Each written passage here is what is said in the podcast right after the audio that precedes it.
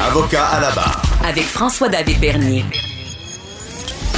Des avocats qui jugent l'actualité tous les matins. C'est tombé cette semaine. Il n'y aura pas de festivités à Noël et au jour de l'an. Jour de l'an, on le savait. À Noël, maintenant, on a vu euh, cette semaine le gouvernement Legault prendre la décision elle-même, euh, sans. C'était pas les, autorités sanitaires, le docteur Arruda qui a demandé. Eux voulaient attendre jusqu'au 11 décembre euh, et la décision a été prise parce que on dit c'est irréaliste de penser qu'il pourrait y avoir des festivités avec la situation actuelle de la COVID. C'est une situation, on, avait parlé de ça la semaine dernière avec euh, le spécialiste en gestion Patrice Ouellette qui nous avait déjà dit pas une bonne chose d'ouvrir et de refermer. On est mieux d'y aller dans des règles plus restrictives, ne pas créer d'attente. Et par la suite, si jamais ça va bien, ben les gens sont contents. On leur donne quatre jours avant, on l'enlève, on, enlève trois jours, sont fâchés. On leur donne rien, on donne un jour, sont contents. Bon. Et on, continue euh, la discussion avec euh, Patrice Ouellet de la plateforme 48 heures par jour. Bonjour. Salut. C'est un plaisir. Moi aussi, c'est un plaisir. On se parle souvent de, de, la gestion du gouvernement. On va y aller par étapes. Euh, on va parler de la gestion du gouvernement, pas de fête, et la, comment se comporte un peu la, population euh, en, matière. Est-ce qu'ils vont respecter les règles? Est-ce que comment ça se passe dans les foules? Donc, euh, bonne décision du gouvernement Legault d'aller avec la ligne dure? Écoutez, je pense que dans le j'oserais dire, décision du gouvernement, comme notre premier ministre l'a dit, mais en même temps, je pense qu'au-delà d'une décision de François Legault, je pense que c'est le goulot d'étranglement, c'est le système de santé, c'est le personnel. On sait que présentement, comme il l'a mhm. mentionné, il y a 6600 personnes du milieu de la santé qui sont à l'extérieur du lieu de travail, soit pour cause de maladie ou peu importe les raisons. Donc, on a un système de santé qui est à capacité réduite très, très, très réduite et ça conditionne les, décisions du gouvernement. Mais vous savez, mhm. ça m'a fait sourire beaucoup, Maître Bernier, aujourd'hui, d'entendre ça. Parce que c'est comme si notre premier ministre, il irait faire un offre sur une maison, puis il attache deux conditions. C'est conditionnel à mon financement et à la vente de ma maison. Hmm. Mais dans ma tête, je sais que mon financement, il y a des bonnes chances que je ne l'ai pas. Un peu ça qu'il nous a fait, là. Il nous a fait un offre de se rencontrer à Noël, puis il sait que la foule est fatiguée, le peuple est fatigué, on en a assez, une grosse fatigue collective, en sachant très bien que les chances que la courbe continue à monter étaient très élevées. Notre premier ministre était très au courant que c'est un pari risqué. Et puis finalement, ce qui est arrivé, ce qui devait arriver est arrivé. Le financement n'a pas passé pour la maison. Mm-hmm. On retire notre offre. Alors, c'est un peu ça qui s'est passé. Là-dessus, je dois vous avouer que euh, je trouve que le premier ministre, il est un peu égal à lui-même. C'est quand on regarde le parcours de François Legault, ça a été d'abord un homme d'affaires, c'est un homme de décision, François Legault. C'est un homme d'instinct, c'est un homme mhm. qui aime prendre des décisions rapidement. Je regardais son histoire chez Air Transat.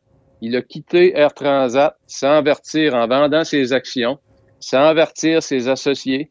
Donc, on voit qu'il y a en lui un homme un peu bouillant, un homme de décision. Mhm. Et il était, je suis convaincu, rempli de bonnes intentions lorsqu'il nous a offert ce contrat moral-là pour détendre l'atmosphère, enlever la pression. Oui. Puis, euh, Patrick, est-ce que c'était peut-être aussi. Je pense à ça, tu sais, dire, bon, il, a, trop ouvert, après ça, il retire, puis c'est peut-être pas mauvais.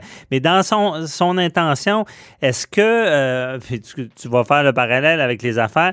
Est-ce qu'il a tenté de jouer la carte de la carotte? Pas le bâton, mais la carotte, disant si j'annonce des fêtes, et là, avec ce contrat moral-là, ben, j'ai j'ai des chances que les gens soient motivés à, vraiment prendre des mesures drastiques puis respecter encore plus les règles, sachant qu'ils vont pouvoir fêter. Est-ce que tu penses qu'il peut y avoir cette approche-là à un certain moment? Écoutez, pas à ce stade-ci. C'est le genre de stratégie souvent en affaires qu'on va employer au début mais pas en fin de contrat, en fin de où il y a énormément de fatigue. Euh, si c'était volontaire, je peux vous dire tout de suite que c'est une très, très, très mauvaise stratégie. Elle était dangereuse. Parce que, Absolument. Ouais, Très risqué. c'est risqué. Et euh, là, bon, il, il arrête tout ça. Je te pose la question. Crois-tu vraiment que les gens fêteront pas euh, à Noël, puis euh, même au jour de l'an? Ben, écoutez, moi, je pense que. Connaissant la nature humaine, ce que...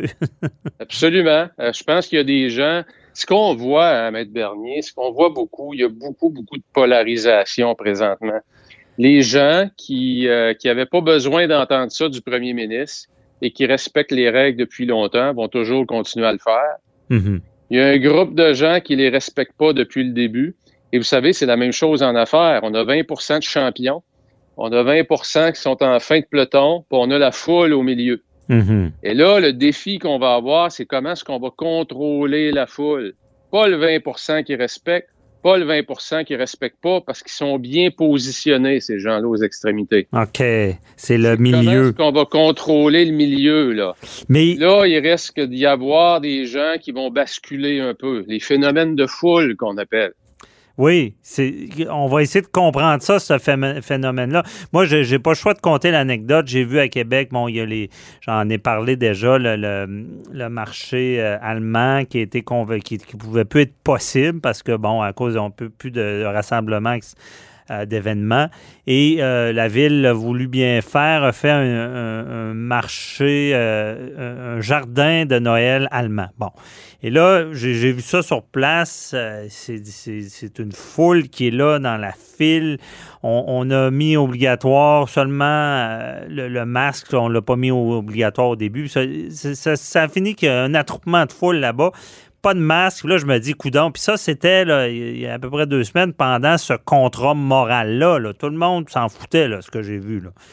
Ouais. Euh, est-ce que, la- est-ce que la- que- quand vous parlez de la, tu parles de la foule du milieu, est-ce qu'elle est là, cette foule-là, a, a- a- a pu craindre la COVID puis à pas respecter les règles? Ben, écoutez, c'est là que les, c'est c'est vraiment important de voir la psychologie des foules ou quand on regarde en entreprise des grands groupes, comment qu'on peut déraper comme individu des gens parfois qui nous surprennent par leur comportement parce que dans une foule, il se passe deux grands phénomènes. Il y a la perte de responsabilité de l'individu. Et ça, ça va augmenter avec la grosseur de la foule. On a tous pratiquement fait des, euh, des niaiseries, comme on dit, dans notre jeunesse, quand on était en groupe. Hein? Ouais. Seul, on n'aurait jamais, jamais fait ça. Et l'autre chose qui arrive en foule, c'est l'universalité qu'on appelle du comportement. C'est qu'on légitimise des comportements délinquants et c'est correct de le faire. Et c'est là, selon moi, qu'il y a des gros risques de dérapage parce que les gens sont fatigués, les gens sont écœurés, Mhm. sont au bout du rouleau et le 60 de la foule du Québec, j'ai bien hâte de voir comment est-ce qu'il y en a qui vont réagir. Et je Ouais. notre premier ministre qui disait qu'il allait, qu'il allait voir avec les corps policiers comment est-ce qu'il allait, mais là, on est rendu là. On va être dans les interventions, on va être dans la coercition, là. Mais vont, vont-ils vraiment. c'est c'est quas- quasiment. Je sais pas, c'est. Est-ce que le soir de Noël, on va avoir des patrouilles de police essayer de prendre des gens qui font des réunions comme ça? C'est comme. euh, je sais pas comment dire, un peu. euh, surnaturel de penser ça. Là. Imagine les policiers dans la rue avec les bâtons.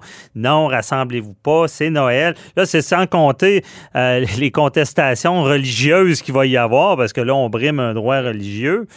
On va, on va-tu voir ça? Ou?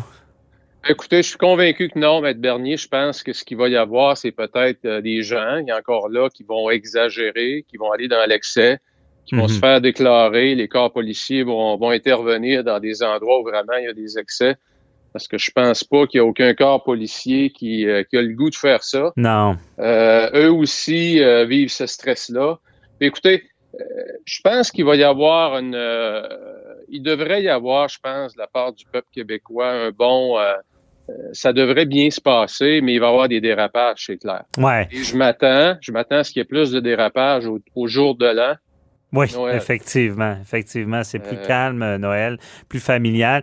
Est-ce qu'on est dans une version euh, québécoise, euh, une version COVID-19 de la cigale et de la fourmi euh, avec l'adaptation québécoise? Est-ce que, est-ce que notre sang latin, du, du bon, parce que on est, on est mieux que les Espagnols et les Italiens sur les réunions. Euh, le, Québécois aime bien vivre, n'aime pas euh, cette discipline-là d'armée, un peu, des fois qu'on voit un peu plus dans les, les, populations anglo-saxonnes.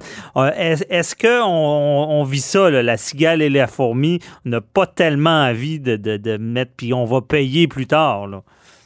Écoutez, je pense que vous touchez un point tellement important, Maître Bernier. C'est sûr que les Québécois, comme on dit, on a le sang un peu plus latin. Mhm. Euh, ça va être plus difficile, je pense, de se contrôler. Et comme on le disait aussi, euh, il faut le dire, il y a, il une écœurette aiguë dans la population et c'est tout à fait comprenable. Et dans ces moments-là, ben, avec un petit peu d'alcool, hein, c'est là que les dérapages se produisent. Hein? Mm-hmm. Mais euh, oui, effectivement, puis quand on regarde les statistiques aussi au Canada, on voit que notre euh, notre sang latin, euh, ça rend difficile de vivre dans, quelque chose de très, très, très structuré pour nous. Hein? Oui, effectivement. On veut pas de la difficulté à se priver Euh, on n'est peut-être pas du genre à dire euh, j'ai plus de bon temps, je me prive pour du mieux. On, on, aime vivre maintenant. Euh, c'est pas mauvais non plus au jour le jour, puis on, risque de payer pour ça. Mais le gouvernement est venu, disons, je pense qu'il avait comme pas le choix d'être plus sévère parce que s'il permettait ça, je pense qu'il y en a beaucoup qui auraient fêté Noël comme si rien n'était. Ce que je voyais dans l'entourage, les parties se préparaient. Tout le monde va avoir une, une plus grosse gêne, disons, là, avant d'organiser un party. Mais euh, très intéressant, Patrice Ouellette. Euh, on va, on va se reparler. Euh, on suit ça d'ici Noël parce que c'est pas fini. Là. On aura des rebondissements. Puis du côté gestion, c'est très intéressant de suivre ça et de ce qui se passe un peu dans la tête des gens. Merci, là, bonne journée. Excellent, merci. Bye bye.